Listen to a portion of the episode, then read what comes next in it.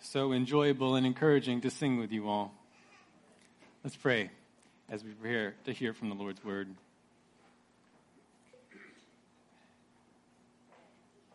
Lord Jesus, it is all about you. You are our hope, our life, and salvation. And you are always with us. You promise never to leave us or forsake us so that we can not only face the trials of life, but we can be obedient. Lord, teach us how we can excel still more in our obedience with your word today. In Jesus' name, amen. Well, one of the TV shows I watched growing up was the Antiques Roadshow. I don't know if you ever watched that. Created in England in 1979, the show has a simple design.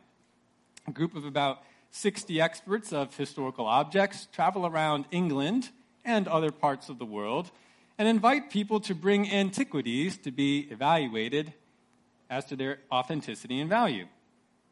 Analysis of significant pieces gets televised so that viewers can experience, along with the item bringers, the amazement of discovering that what seemed like a regular old object is, in fact, a precious antique.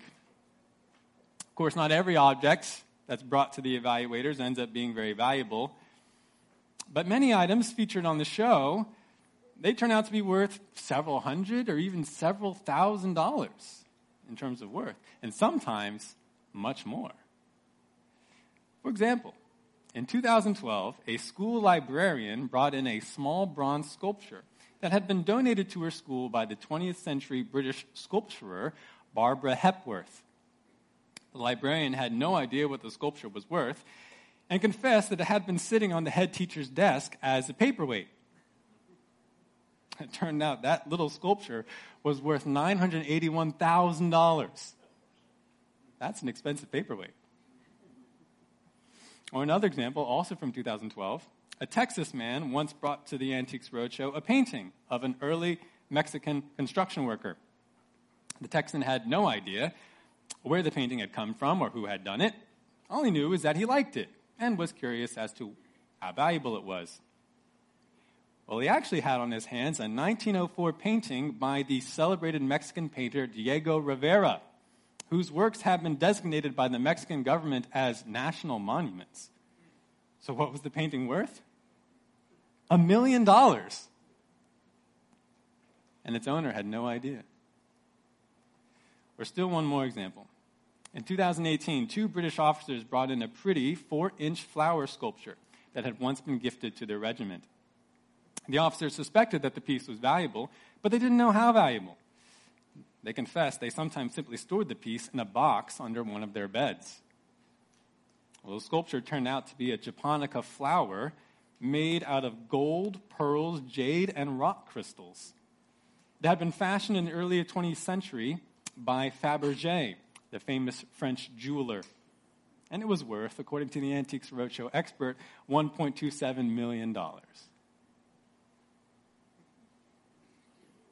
Now, these are impressive stories from the Antiques Roadshow. But what is your immediate thought as you hear them? Is it, man, I wish I could discover that I unknowingly own some valuable treasure. Or even, do I in fact have something like that? Something that I've been treating as common that is actually quite precious. Well, if you're a Christian this morning, I'd like to tell you that the answer to those questions is basically yes. There's something that you have sitting right under your nose which you might not know is a priceless treasure. An expert evaluator has assessed it as such, and you can trust his evaluation. Because who's the evaluator? It's God Himself. And what is the treasure? It's the church. It's the assembly of God's redeemed people. You may know that in these days it's become more popular, even among Christians, to treat God's church with neglect or even contempt. I'm really busy. So I just don't have time for church or its various ministries. Or I've had a bad experience with church, so I don't participate very much now. Or I love Jesus, but I don't really love the church. Both our materialistic culture and our recent pandemic have encouraged us to offer excuses when it comes to church, either not to attend or simply to maintain a bare minimum level of participation in the church. But I submit that if we realize what the church really is and how precious it is to God, we would no longer give the church low priority, as we are often tempted to do, but high priority. And instead of asking, How little can I be involved in church and get away with it? we would ask, How much can I participate? How much more can I enjoy the amazing reality that is Christ's church? Or to say it all another way, if we would only rediscover what the church really is in God's eyes, then we would discipline ourselves to be a part of it. And that's what I want to talk to you about this morning. We're resuming today our series on the disciplines of grace. Paul wrote in 1 Timothy 4 7 that we Christians must discipline ourselves like athletes training for competition when it comes to godliness. We must discipline ourselves for godliness. Such hard training includes devotion to certain fundamental activities, activities that promote spiritual growth. And these are called often the spiritual disciplines or the disciplines of grace.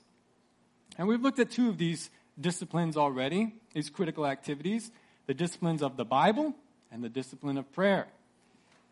But today, I wanted to start looking at a third discipline that is so critical for our spiritual life, our maturity, and yes, our joy and that is the discipline of the church. If we are really pursuing godliness, love for God, enjoyment of God, Christ likeness, we will not reach those goals without a real, vital commitment to the church, to God's church. And not just attending church, though that is important, but embracing and taking part in the church and in all that it is and does. This is such an important topic that I want to look at it over multiple weeks. I'm going to take the next few weeks considering the, to- the totality of Scripture when it comes to the discipline of the church. Today is Disciplines of Grace, the Church, Part 1. Part 1 of this investigation. Now, as with the disciplines of the Bible and of prayer, I'd like to approach this topic by first examining the why of the discipline of the church and then the how. Why should you discipline yourself to partake in church? Why should you suffer for, take risks for, and even give up other good things in your life for the church? Well, once again, I don't do this on purpose necessarily. I see the Bible's teaching on the church supplying four main reasons for why we should pursue it. Four main reasons from the Bible to discipline yourself for the church. Just categories fit well that way. Actually, today we're only going to look at the first reason because it's so important. We'll get to the others next time. The first reason from the Bible that you should discipline yourself to be part of the church is because, number one, the church is God's precious mystery. The church is God's precious mystery. If you would, please take your Bibles and turn to the book of Colossians. Colossians chapter 1, and we'll be looking at verses 24 to 29. If you're using the Bible in the pew, it's page 1178. We're going to focus on just verse 27, but we'll read the context. Colossians 1 24 to 29. Remember that the book of Colossians is Paul's letter one of Paul's letters during his first imprisonment. And this one goes to the primarily Gentile church at Colossae. And Paul writes to remind them that because of their supreme and sufficient Savior and supreme and sufficient word they have received from him, the Colossians should totally reject any teaching that claims to complete their Christianity and they should instead live out holy, heaven focused lives in the power of God. Now, the section we're going to read is a little aside from Paul regarding his own circumstances. Paul, as the primary preacher to the Gentiles, primary apostle to the Gentiles, and preacher of the good news of the salvation in Jesus Christ. He was the founder of many Gentile local churches and the one largely responsible for Gentiles being in the church at all. The Gentile inclusion in the church. But this work of ministry among the Gentiles is what landed Paul in prison. But how did he regard all of that? What did he think about what he experienced? Well, let's look at what Paul says. Colossians 1, verses 24 to 29. Now I rejoice in my sufferings for your sake. And in my flesh I do my share on behalf of his body, which is the church, and filling up what is lacking in Christ's afflictions. Of this church I was made a minister, according to the stewardship from God bestowed on me for your benefit, so that I might fully carry out the preaching of the word of God. That is, the mystery, which has been hidden from the past ages and generations, but has now been manifested to his saints, to whom God willed to make known what is the riches of the glory of this mystery among the Gentiles, which is Christ in you, the hope of glory. We proclaim him, admonishing every man and teaching every man with all wisdom, so that we may present every man complete in Christ. For this purpose also I labor, striving according to his power, which mightily works within me. Now, we can't examine everything that there is to see in this wonderful passage, but I do want you to notice a few key details with me. Here, Paul declares that he rejoices in being able to suffer for Christ, and specifically for Christ's church, even the believers at Colossae. In fact, there's a certain reality that spurs Paul on to suffer and strive as he does. What is that motivating reality? Well, notice that Paul twice uses the word mystery in this passage. It's the Greek mysterion. This word doesn't refer, as we might guess, to something that is unknown or impossible to understand. Paul actually uses this term throughout his letters to refer to something significant that was previously concealed and only known to God, but that has now been revealed in the gospel of Jesus Christ. And that's pretty much what Paul says in verse 26. But what is the previously unknown gospel reality that Paul has in mind here? The reality that so propels him to be spent for Christ and for Christ's church. Paul identifies the reality for us in verse 27. Look back there at that verse. He says, To whom, referring to the saints, God willed to make known what is the riches of the glory of this mystery among the Gentiles, which is Christ in you, the hope of glory. Now, did you catch that? Paul says the glorious mystery that is now being made known to the Gentiles through gospel preachers like Paul is Christ in you, the hope of glory. What does that mean? And why is that amazing? Let's break it down. First word there is Christ. What's Christ? Well, that's just the Greek word for Messiah. It means anointed one. Certainly, the great mystery of the saving Messiah was not fully revealed until the coming of Jesus. And even then, not fully until after his death and resurrection were accomplished. Since the fall, man has known that he needs salvation from death, from sin, from God's wrath. And the Old Testament revealed that God would provide this salvation in a saving Messiah. But how exactly was not totally clear. There were pieces, but it was hard to put together.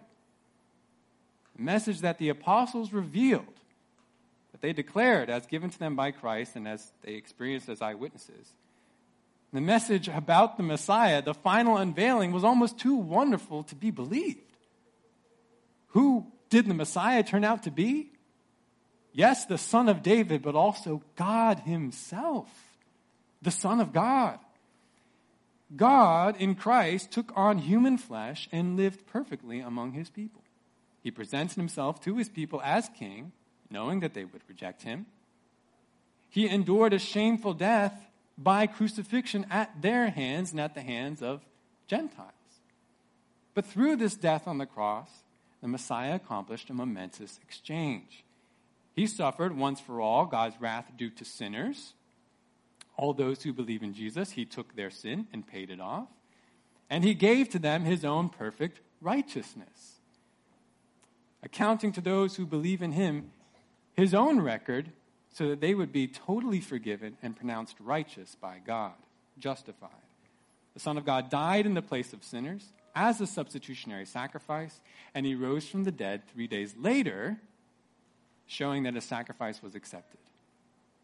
And then appeared to his disciples, and then, after 40 days, ascended to heaven to sit at the right hand of God until he should come back and establish his kingdom on the earth. Now, all of that, even though it was foretold in different ways in the Old Testament, it was not known. It was only revealed by the coming of Christ and by the declaration of the apostles. That is a wonderful mystery. That is a great reality worth celebrating, worth proclaiming. But that is not the whole of the mystery that Paul has in mind in verse 27. Because look at the next two words. In you, Paul says, or together, Christ in you. Now, brethren, I would suggest that these three words together are some of the most beautiful in the Bible. Another incredible aspect of Jesus Christ's salvation work is that as a result of his incarnation, his death, and resurrection, he, the Son of God, God Himself, now dwells in his people. If you have repented and believed in Jesus Christ this morning, then Christ is in you. He dwells in you. And such had never happened before in the history of mankind. God had, at certain times, dwelt with his people he did that with Adam and Eve in the beginning. He did that with Israel, which was an incredible privilege. But it had all sorts of regulations and limitations because God is holy, his people are not. Then God dwelt with his people in a more special way in Jesus' incarnation. I mean, that was even more glorious, more intimate. Mankind was able to see the grace and truth of God in a way that was much more understandable much less threatening. But never had God permanently indwelt his people. But this is what God began to do after Christ's resurrection and ascension. Christ went to heaven and he sent his Spirit, the Holy Spirit, to dwell in his people so that Christ is now in them. And as amazing as this is, Jesus said exactly that this is what would happen. He promised this to his disciples as a result of his mission. Just to give you a few examples, John 14, 17. Jesus said, The Spirit of truth abides with you and will be in you. John 14, 20, in that day, speaking about the day after his Christ's resurrection, the time period, you will know that I am in the Father, and you in me, and I in you. Or John 14, 23. If anyone loves me, he will keep my word, and my Father will love him, and we will come to him and make our abode with him. In Matthew 28, 20. Lo, I am with you always, even to the end of the age. Even though he's in heaven, he's with us because he's in us. You see, through the gospel, through what Jesus accomplished in salvation, an incredible spiritual union has taken place. Christ, God, is now in his people, and his people are now in him. Which is why you hear this again and again in the New Testament from the different writers. They repeatedly talk about Christians being in Christ, or you gained access to blessing and fellowship and life in Christ? This is the doctrine of union with Christ. And it's an amazing doctrine. It's a result of salvation. It's even a mystery, something that no one really saw before was coming. And notice something else from this little phrase in 1 Corinthians, I mean Colossians 1:27. The specific identity of the you. It says Christ in you.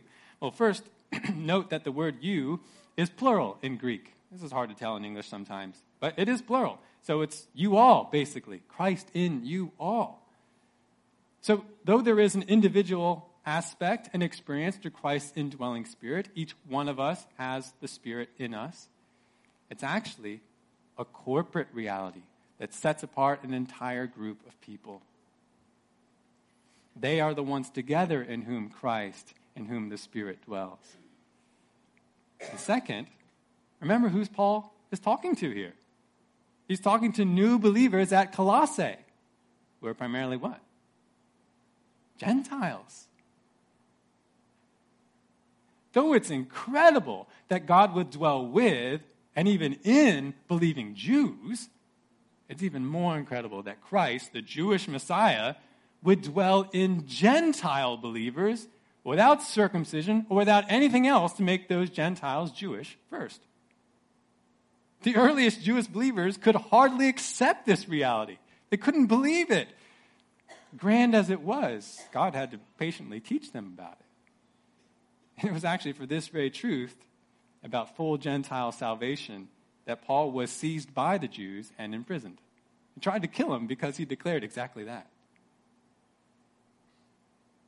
Yet, what a beautiful and glorious truth that all the people who believe in Jesus, regardless of ethnic or social background, they are full inheritors of salvation in Christ, and they are indwelt together by the same Spirit of Christ.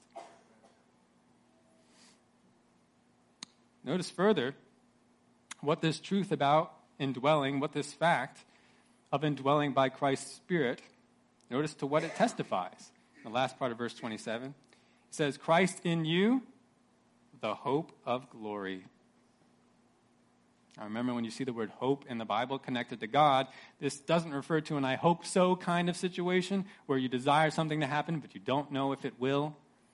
No, the hope of the Bible is a confident hope. It's an I know so situation.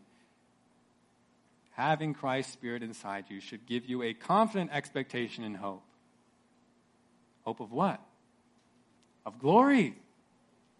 Of seeing the goodness and splendor of God in glory after death and in his forever kingdom. Because Christ is in you now, you can know that you will soon see him in glory. And not just you individually, but you along with all those who believe in him. All indwelt believers will together live with God forever and enjoy eternal life with him. It is a sure hope that is witnessed and guaranteed by Christ's Spirit. So then, to sum up, Paul says here in Colossians that there is a precious now revealed mystery that spurs him on in all his suffering and labor of gospel ministry. It's a truth about the real identity of a certain group of people. A people, a group of people made up of Jews and Gentiles who are all saved by Christ, indwelt by Christ, and destined to be with Christ forever in his glorious kingdom. Who is that group of people? who has such a blessed and privileged identity? It's the church. This is what the Bible reveals the church is. So we could say what we're seeing in Colossians 1 24 to 28 in this way. Because Paul realized what the church really is according to God, how special it is, how intimately it is connected to God and even to Paul himself as saved by God. Because of this precious mystery now revealed, Paul was glad to be part of the church and to have his life poured out on its behalf. He realized what the church was, so he loved to be part of it. So, brethren, what about you? Have you also understood the precious mystery that is the church? A mystery not previously known, but now revealed and experienced by God's people, even us here at Calvary Community Church. Do you realize what we are, what the church is, what the people around you are together with you? If so, has that understanding changed the way you live? Does it change the way you regard the other people in the church? Does it change your commitment to them? Has it caused you even to discipline yourself for the church and gladly be spent on its behalf?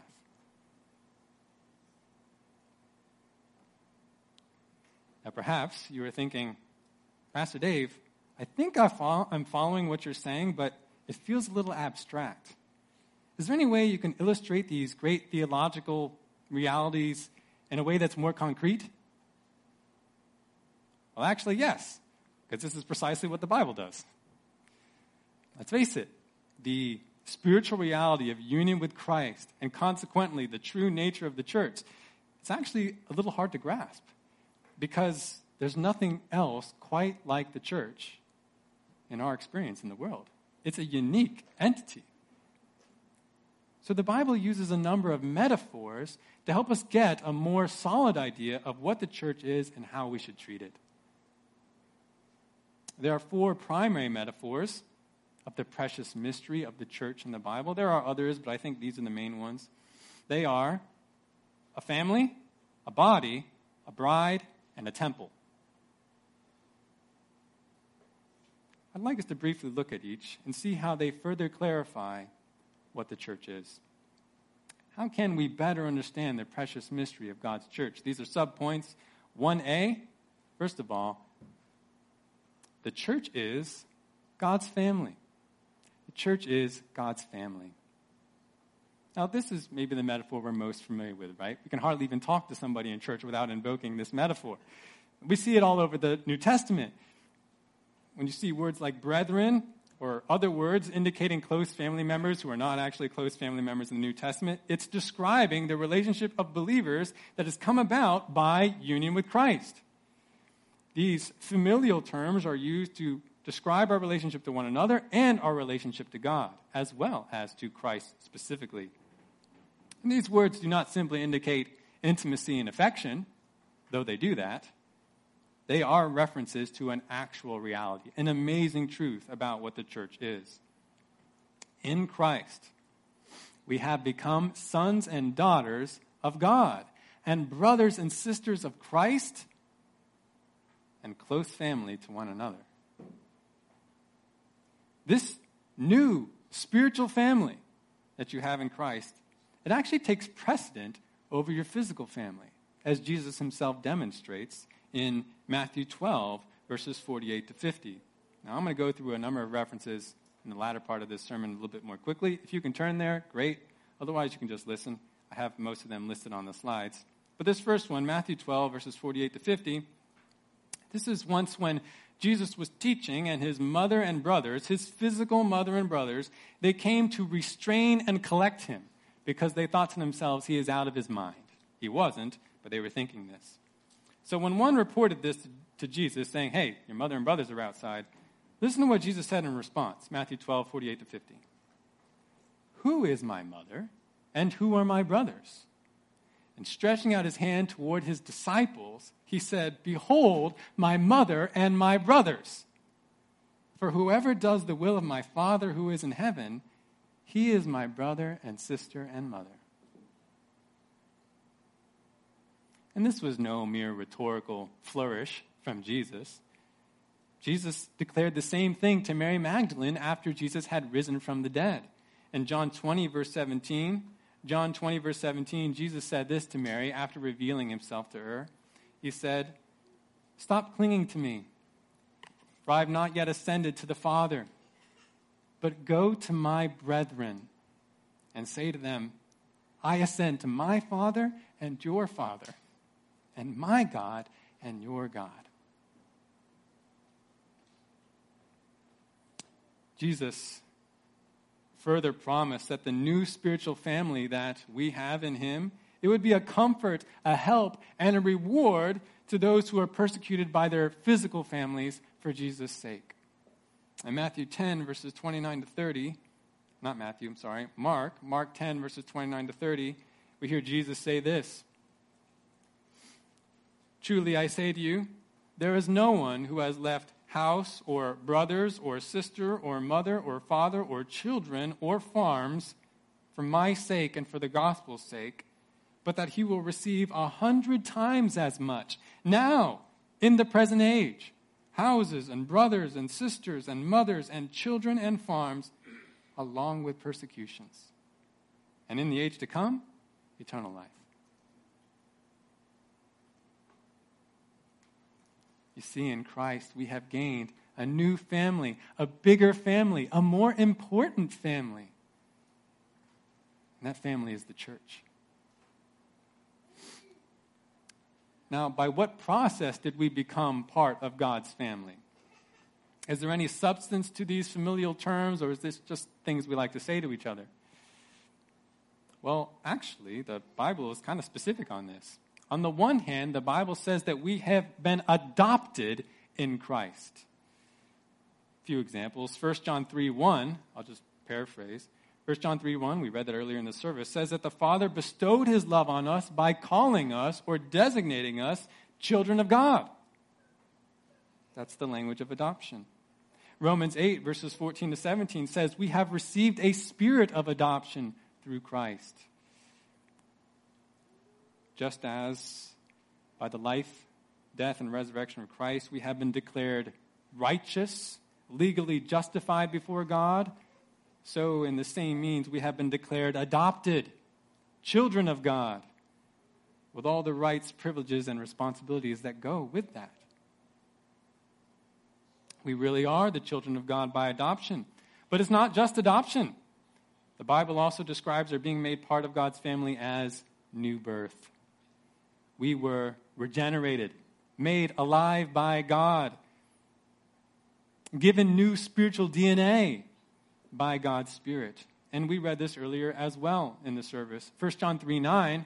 1 John 3 9 says that God's seed abides in his children so that they do not walk in sin anymore.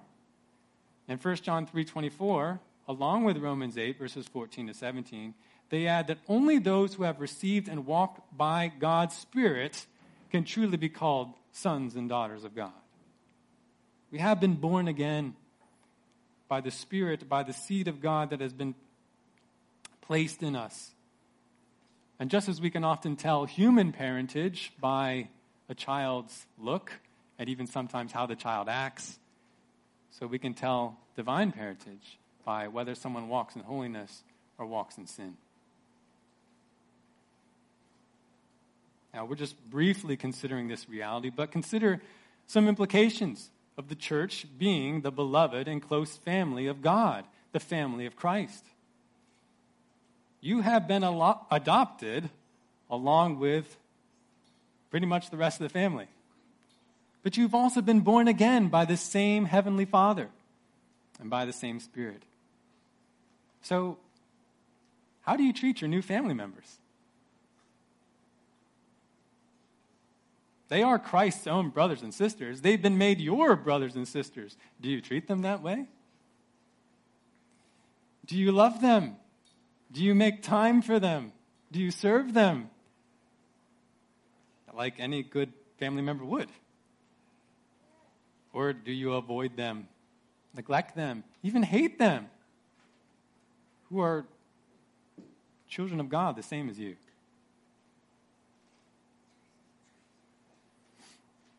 Let us not forget that Jesus strongly identifies with his family members. Jesus goes so far to say that whatever you do or don't do to the least of his brothers, to the least of his brethren, it is the same as what you have done or not done to Christ himself. This is what he says in Matthew 25, verses 40 and 45. The identification, the union is that intimate in his family. So those who love and take care of Christ's family, he says they will be rewarded, even for the smallest act of kindness. But for those who mistreat or neglect Christ's family, they will be held accountable for even the smallest action of unkindness or neglect. So this is the first metaphor. The church is Christ's or is God's family. A second metaphor to help us better understand the precious mystery of God's church is 1b. 1b, the church is Christ's body. The church is Christ's body. Now, this is a similar metaphor to the one we've just looked at, but it's even more intimate. The Bible says that the various persons of the church, even our church, are like different body parts of Christ's same body, he being the head. And if there's a, an apostle who particularly loved this metaphor, it was the Apostle Paul. He uses it a lot.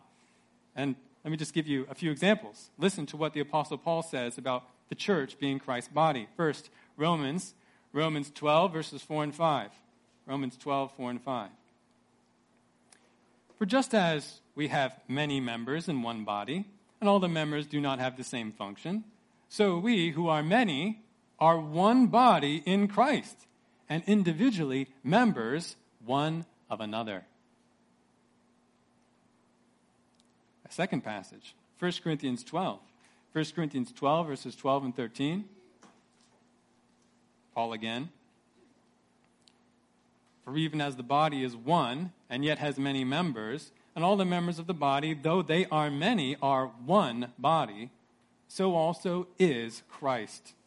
For by one Spirit we were all baptized into one body, whether Jews or Greeks, whether slaves or free, and we were all made to drink of one Spirit. One more passage Ephesians 4. Ephesians 4, verses 15 and 16. Paul says, But speaking the truth in love, we are to grow up in all aspects into Him who is the head, even Christ, from whom the whole body, being fitted and held together by what every joint supplies, according to the proper working of each individual part, causes the growth of the body for the building up of itself in love. Now, from just those three passages, you probably notice some repeated truths, many similarities between Paul's words. Each of these sections, each of these verses, they come in context in which Paul is emphasizing the needs for the different persons in the church to serve one another, serve using their unique giftings that they have from God, just as different body parts work for the whole body. Every cell, every organ, every muscle has a purpose to edify the body. In the same way, each Christian has a calling to use what he has from God to build up the whole church to build up others in the church. These passages also emphasize a central truth, and that is the idea of unity in diversity. A body is not made up of all the same part.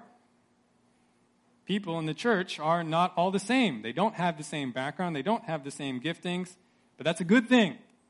That's actually necessary. The body, need, the body needs different parts to supply its different needs unity in the church, and unity is key. The Bible commands us toward unity as a church. It comes not by absolute sameness, but by all the different parts working together in devotion to the one head, Christ, and in communion with the one Spirit, the Holy Spirit. These passages also stress the interconnectedness of believers in the body of Christ to one another. You can't just go off on your own way because you're part of a body, whether you like it or not. What benefits one member of the body is going to benefit the whole body, but what hurts the body is going to hurt every member of the body. Therefore, for any of us to withdraw from or to neglect the church, that is an utterly foolish venture because who's going to be hurt by that? The person who withdraws and the church who no longer receives that person's gifting and ministry that necessary ministry. It's counterproductive for the one who withdraws. But conversely, if one member diligently loves and serves the church, who benefits? Both the church benefits, but also the person who serves because he's part of the church. Whatever benefits others in the church is going to benefit you too, and vice versa. This is how God designed his body. We are all connected. But we're not just connected to another. These passages and others in the Bible, they emphasize that the church is intimately connected to Christ. It is spiritually intimately connected to Christ. From just these texts, it is impossible to say that you love Christ, but you do not love his church. Because the church is Christ's body. I mean, could you imagine? I, am sure this is pos- impossible. Could you imagine a human spouse saying to another spouse with, with genuine sincerity, I love you, but I hate your body? No, that's impossible because if you love a person truly, you will also love his body for his sake. I mean, it's part of him after all. So, in the same way, none of us can claim to love Christ if we neglect, if we resent, or if we even harm the church, which is the body of Christ. Conversely, you show your love to Christ when you love and serve his body. And you know who really got this truth? The guy who keeps talking about the church as the body of Christ, the apostle Paul. I don't know if you noticed, but back in Colossians 1:24, Paul says something kind of significant. Colossians 1:24, I'll, I'll repeat it for you. Paul began that section by saying, "Now I rejoice in my sufferings for your sake, and in my flesh I do my share on behalf of his body, which is the church, in filling up what is lacking in Christ's afflictions." Now that's kind of a, a weird verse. People are like, "What does that mean?" Well, Paul is saying essentially there are sufferings and persecutions that the devil and the wicked world were not able to inflict on Christ. He got away from them. He rose and he ascended. They wanted to inflict more pain on Christ, but they couldn't. But they still have opportunity to go after Christ's body and to those who administer to his body. So Paul says, Because I love Christ, I will gladly serve you the church and suffer the blows that come in such service so that I may serve Christ and suffer the blows that were meant for him.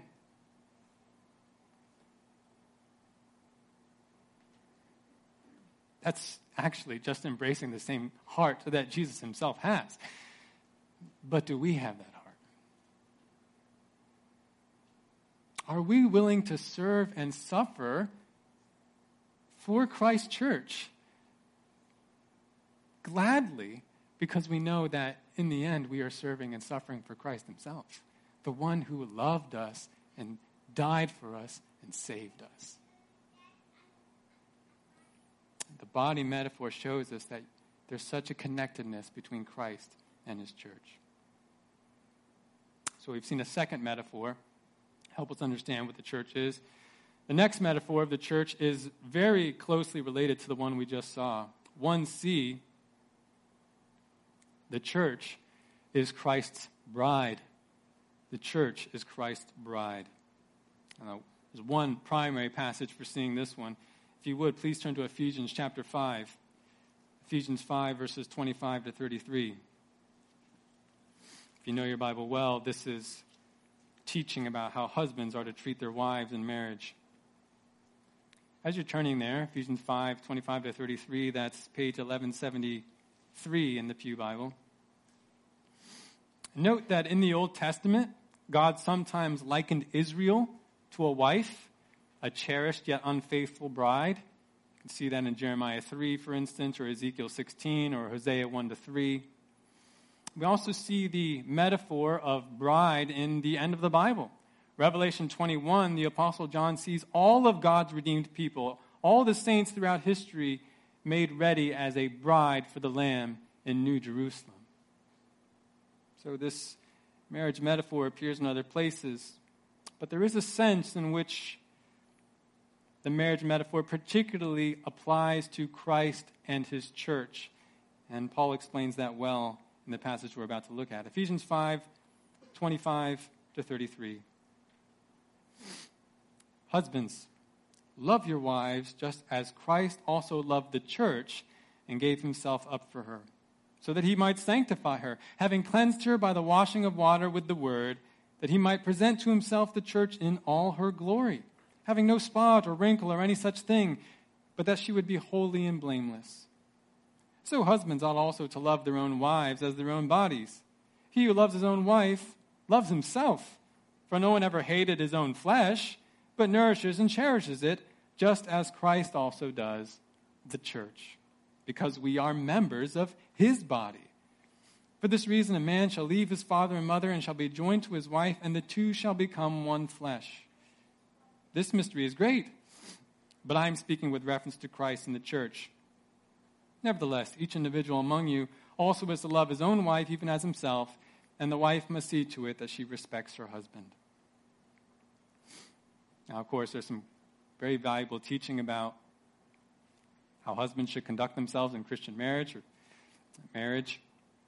We could also talk about how wives should conduct themselves, but we can't get into that today. We got to focus on what this is talking about about Christ and the church because if you notice, what is the basis for how a husband and wife ought to act in human marriage? It's the relationship of Christ and the church. That's the paradigm.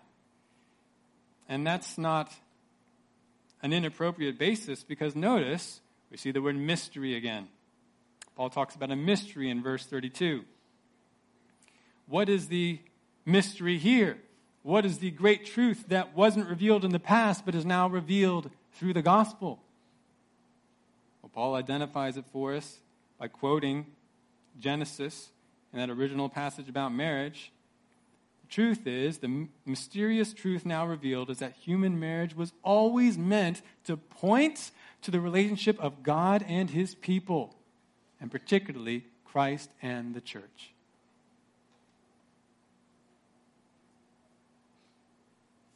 Christ treated the church as his own bride. He takes her as his bride. He loved her. He gave up his life for her so that she would be saved, sanctified, beautified for Christ to enjoy forever. Just as in marriage,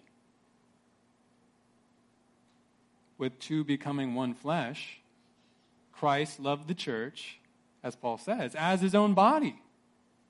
And he still does he still continues to nourish and cherish the church today, according to the present tense in this passage. The church was made spiritually one with Christ because of Christ's work on the cross. She has become spiritually attached to him. Her good has now become forever tied up with his, so that when he loves her, he loves himself. This becomes a paradigm for human marriage. But for our purposes today, let's consider some implications. Clearly, if loving if Jesus loving his church was to love himself, then for us to love his church, his bride is to love him because she's attached to him. The church is his bride by spiritual marriage. And to pull in some other scriptures, we Christians, therefore, dare not lead astray the bride of Christ and try to make her a member of a different union, whether by physical immorality or spiritual immorality, which Paul talks about in 1 Corinthians 6 and James talks about in chapter 4 of his book. Our attitude would not be to take ourselves or to take others in the church as Christ's bride away from Christ, but rather, as Paul talks about in 2 Corinthians 11, we ought to be jealous for the church with a godly jealousy, intent to see her betrothed to Christ as a pure virgin and not led astray from simple devotion to him. If the church is Christ's bride, so precious to the Lord, she deserves our care, our devotion. So we've looked at three main metaphors. Let's look at the final one now. A final main metaphor for understanding the precious mystery of God's church is 1D. The church is God's temple. The church is God's temple. Now, there is much ado about God's temple, God's dwelling place, first via the tabernacle and then the actual temple in the Old Testament. There are various regulations about how these buildings were to be constructed, what offerings of worship should be conducted there, or what offerings and worship, I should say, how the grounds and personnel were to be maintained, how to prevent any dishonor or defilement by uncleanness in God's temple. But these rules regarding God's dwelling place, they were from God, and they were necessary for God's dwelling place on earth in a physical building, but they pointed to a greater reality. There's a mystery in this as well. A mystery now revealed in the gospel that God's people are the greater temple. God's church is his greater dwelling place. And though, yes, in one sense, God dwells in each of us individually so that we can say, my individual body is the temple of the Lord. That's biblical, 1 Corinthians 6.19. The greater emphasis in the New Testament is not that you individually are the temple, but that we corporately, as the church, are the temple of God.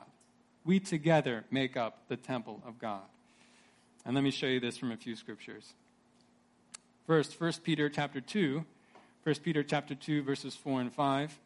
Peter writing here. He says, "And coming to him, that's Jesus, as to a living stone, which has been rejected by men, but is choice and precious in the sight of God, you also, as living stones, are being built up as a spiritual house for a holy priesthood to offer up spiritual sacrifices acceptable to God through Jesus Christ. A second passage, Ephesians chapter 2, verses 19 and 22. Ephesians 2, verses 19 and 22. Paul, this time. So then, you, Gentiles, are no longer strangers and aliens, but you are fellow citizens with the saints and are of God's household, having been built on the foundation of the apostles and prophets, Christ Jesus himself being the cornerstone, in whom the whole building, being fitted together, is growing into a holy temple in the Lord, in whom you also are being built together into a dwelling of God in the Spirit. And then some words from Jesus himself in Revelations 3. Revelation 3, verse 12, Jesus says, this is in his words to the church of Philadelphia He who overcomes, I will make him a pillar in the temple of my God, and he will not go out from it any more. And I will write on him the name of my God and the name of the city of my God, the New Jerusalem, which comes down out of heaven from God, and my new name. We could go to other references besides these, but I think you get the point. You're getting the picture, and it's a very fascinating picture. God says the church is a living temple. It is built on Christ as the cornerstone who sets everything, and then the apostles and prophets were the foundation. It's then made up of various believers who are like different living stones and pillars. And together they serve as the seat of God's presence and the place of acceptable worship. And they continue to grow into a holy building to God by the Spirit.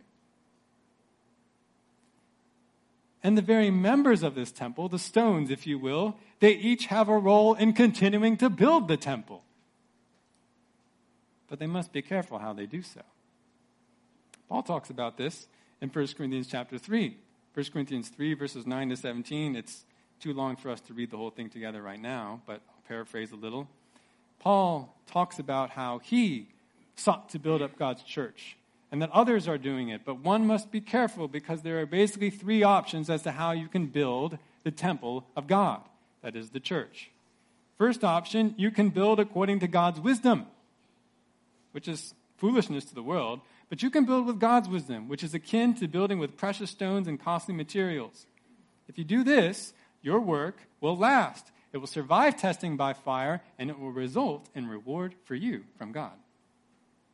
That's one option. A second option is to build according to man's wisdom, which is akin to building with cheap and flimsy materials.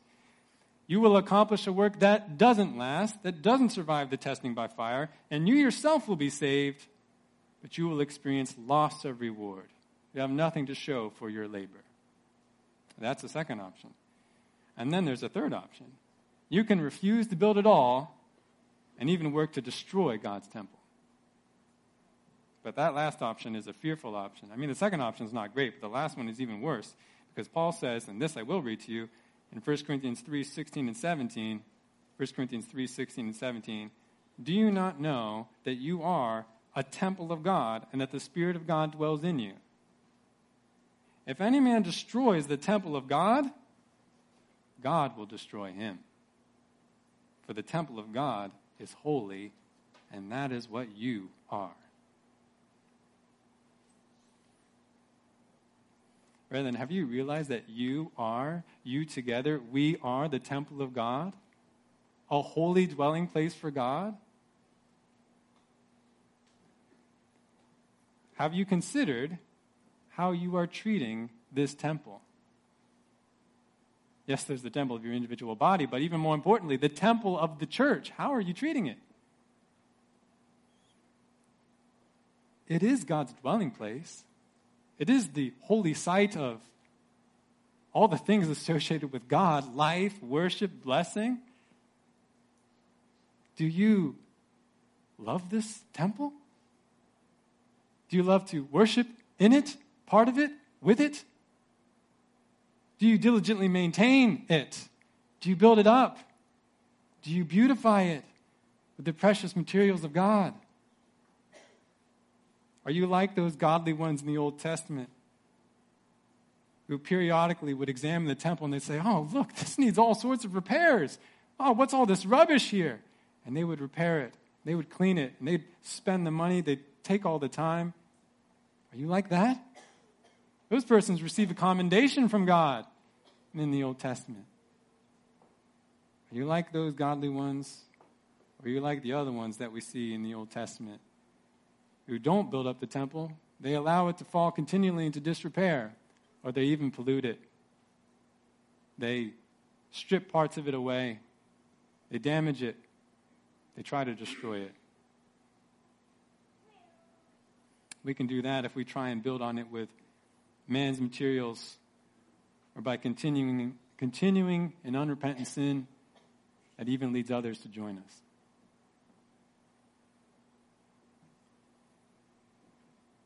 The church of God, as the temple of God, is a great opportunity. There's a sure reward for those who treat God's temple as God does, as a sacred and precious place. But there is loss, there is chastening, and there is judgment for those who treat God's temple with contempt.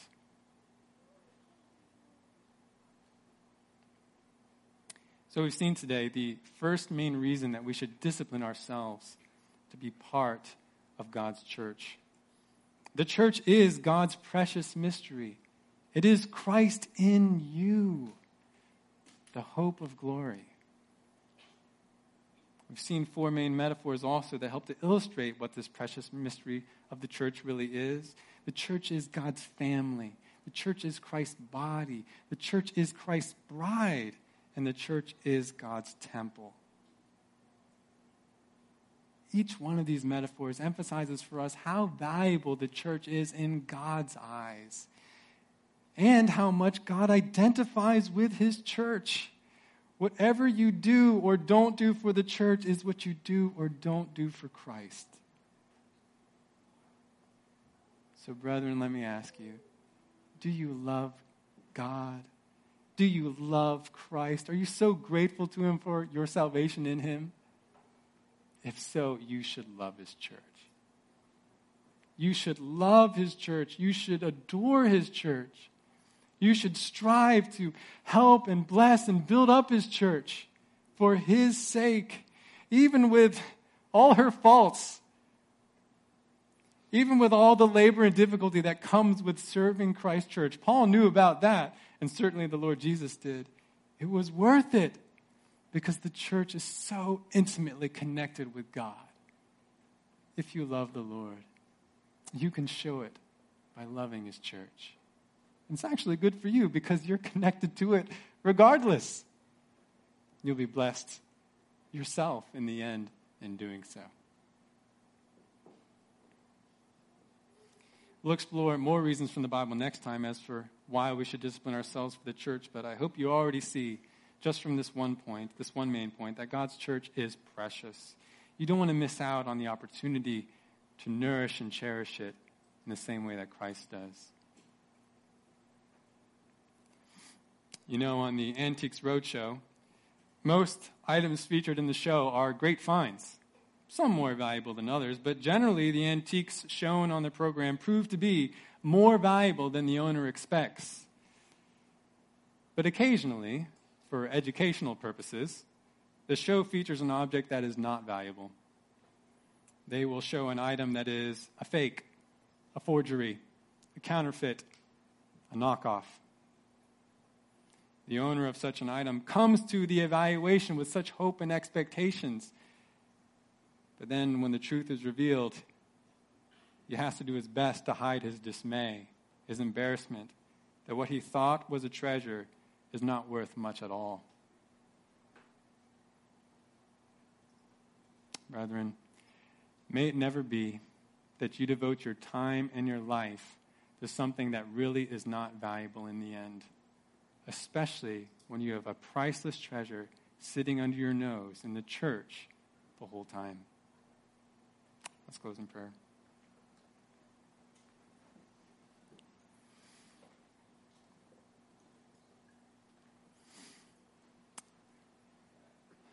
Our Lord, I cannot help but feel that we've only scratched the surface to wrap our minds around what the church is, what we are. It is a labor because it's too wonderful that we are joined to you, Jesus Christ, that we receive your intimate care, that we are the dwelling place of your Spirit what is this? What is this great treasure that we have received and are a part of? And yet, God, the world with its false treasures are constantly pulling us away from church, saying, You don't really need to be part of that. You don't really need to devote yourself to that. Don't be a freak. Don't be strange and, and be so committed to church. Do other things. Oh, Lord Jesus, you gave up your whole life for the church. It was that valuable to you. It was that beautiful and enjoyable to you, what you were going to make the church into. Lord Jesus, I pray that you would do the same thing for us. Give us such a spirit so that we would see how valuable and how beautiful the church is before you, so that we are willing to suffer, we are willing to labor in joy for your church. It was for the joy set before you. You did everything that you accomplished for the church. Paul understood that too. Help us to understand. Forgive us, God, for where we have neglected your church. Show us more, even specifically, how we can bless, how we can build up, how we can serve your church. In Jesus' name, amen. Right. Well, we are celebrating the Lord's table today, and that's, I think, an appropriate activity considering the message we've just heard if you have not collected or not received the communion elements and you would like to and are eligible, eligible, just raise your hand and one of the greeters will come by with it. So we're going to be celebrating this together. I shared with you before that communion is a joyful but also sober celebration because we are making a de- declaration together. Really, a declaration along the lines of what we've just looked at from the scripture. When you eat and drink this memorial meal, what you are saying is, I belong to Christ. I believe in him and I am joined to him, which means I am also joined to his church. I love him and I love them. I love the church. And I'm going to be with him and with them forever when Christ's kingdom comes. And we are going to banquet together then, just like we're doing now. And isn't that a grand reality to celebrate? That's what we're about to do. But it is something to be done soberly. Don't make those declarations if you don't really mean them and if your life has not been showing it. Do not take the bread and cup in an unworthy manner. Because, first of all, you won't be able to do it with joy. And second of all, it will be a dishonor to God. And He will hold you accountable for that. So, this is a joyful time, but it is to be a sober time. So, let's take a few moments to prepare ourselves to partake of these together. in an act of worship and fellowship.